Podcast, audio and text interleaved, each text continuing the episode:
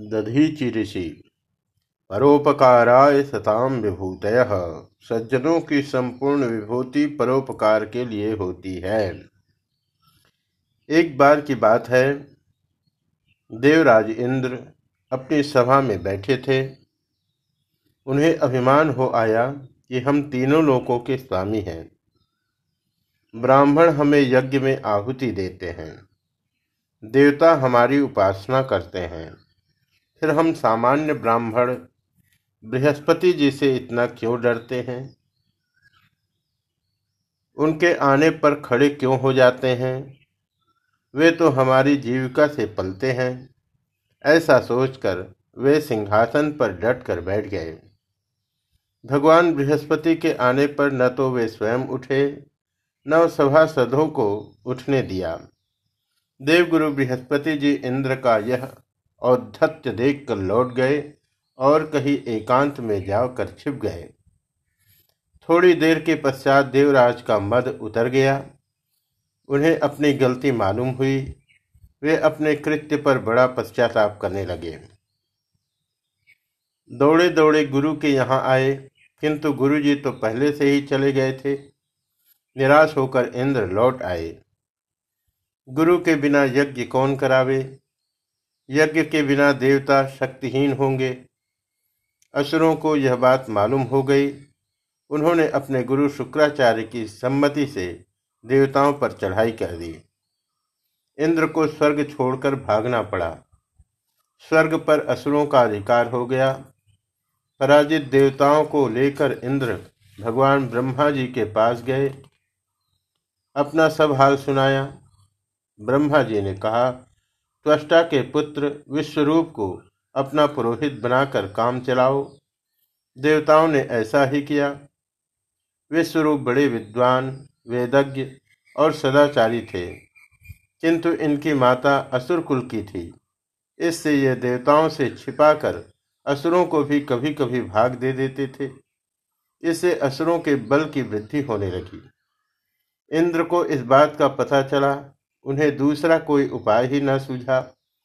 एक दिन विश्वरूप एकांत में बैठे वेदाध्ययन कर रहे थे कि इंद्र ने पीछे से जाकर उनका सिर काट डाला। इस पर उन्हें ब्रह्म हत्या लगी। जिस किसी प्रकार गुरु बृहस्पति जी प्रसन्न हुए, उन्होंने यज्ञ आदि करा के हत्या को पृथ्वी, जल, वृक्ष और स्त्रियों में बांट दिया। इंद्र का फिर से स्वर्ग पर अधिकार हो गया। इधर त्रष्टा ऋषि ने जब सुना कि इंद्र ने मेरे पुत्र को मार दिया है तो उन्हें बड़ा दुख हुआ। अपने तप के प्रभाव से उन्होंने उसी समय इंद्र को मारने की इच्छा से एक बड़े भारी बलि वृत्तासुर को उत्पन्न किया। वृत्तासुर के पराक्रम से संपूर्ण त्रैलोक्य भयभीत था। उसके ऐसे पराक्रम को देखकर देवराज भी डर गए। वे दौड़े दौड़े ब्रह्मा जी के पास गए।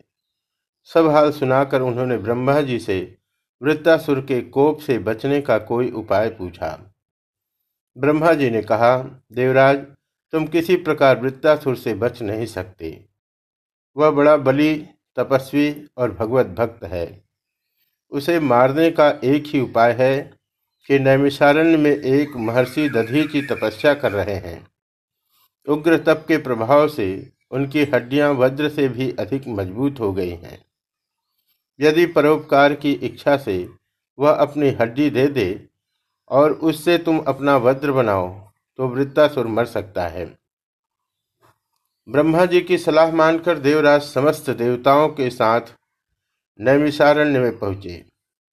उग्र तपस्या में लगे हुए भगवान दधीची की उन्होंने भांति भांति से स्तुति की। तब ऋषि ने उनसे वरदान मांगने के लिए कहा। इंद्र ने हाथ जोड़कर कहा, त्रैलोक्य की मंगल कामना के निमित्त आप अपनी हड्डी हमें दे दीजिए। महर्षि दधीचे ने कहा, देवराज, समस्त देहधारियों को अपना शरीर प्यारा होता है। स्वेच्छा से इस शरीर को जीवित अवस्था में छोड़ना बड़ा कठिन होता है। किंतु त्रैलोक्य की मंगल कामना के निमित्त मैं इस काम को भी करूँगा। मेरी इच्छा तीर्थ करने की थी।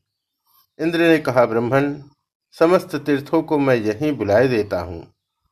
यह कहकर देवराज ने समस्त तीर्थों को नैमिषारण्य में बुलाया। सभी ने ऋषि की स्तुति की। ऋषि ने सब में स्नान, आचमन आदि किया और वे समाधि में बैठ गए। जंगली गौ ने उनके शरीर को अपनी कांटेदार जीव से चाटना आरंभ किया। चाटते चाटते चमड़ी उड़ गई।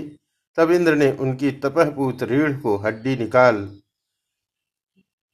उससे एक महान शक्तिशाली तेजो में दिव्य वज्र बनाया और उसी वज्र की सहायता से देवराज इंद्र ने वृत्तासुर को मारकर त्रिलोकी के संकट को दूर किया।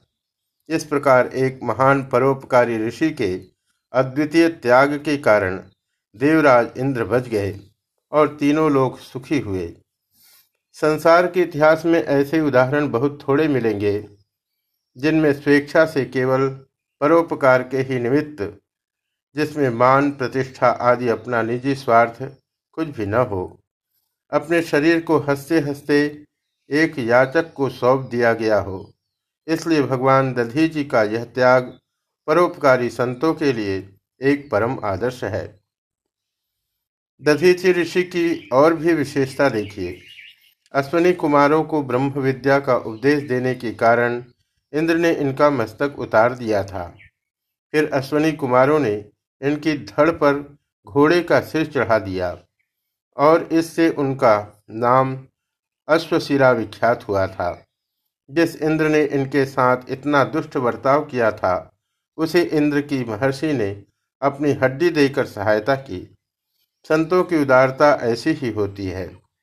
वज्र बनने के बाद जो हड्डियाँ बची थी, उन्हें से शिव जी का पिनाक धनुष बना था। दधीचि ब्रह्मा जी के पुत्र अथर्वा ऋषि के पुत्र थे। साभ्रमती और चंद्रभागा के संगम पर इनका आश्रम था।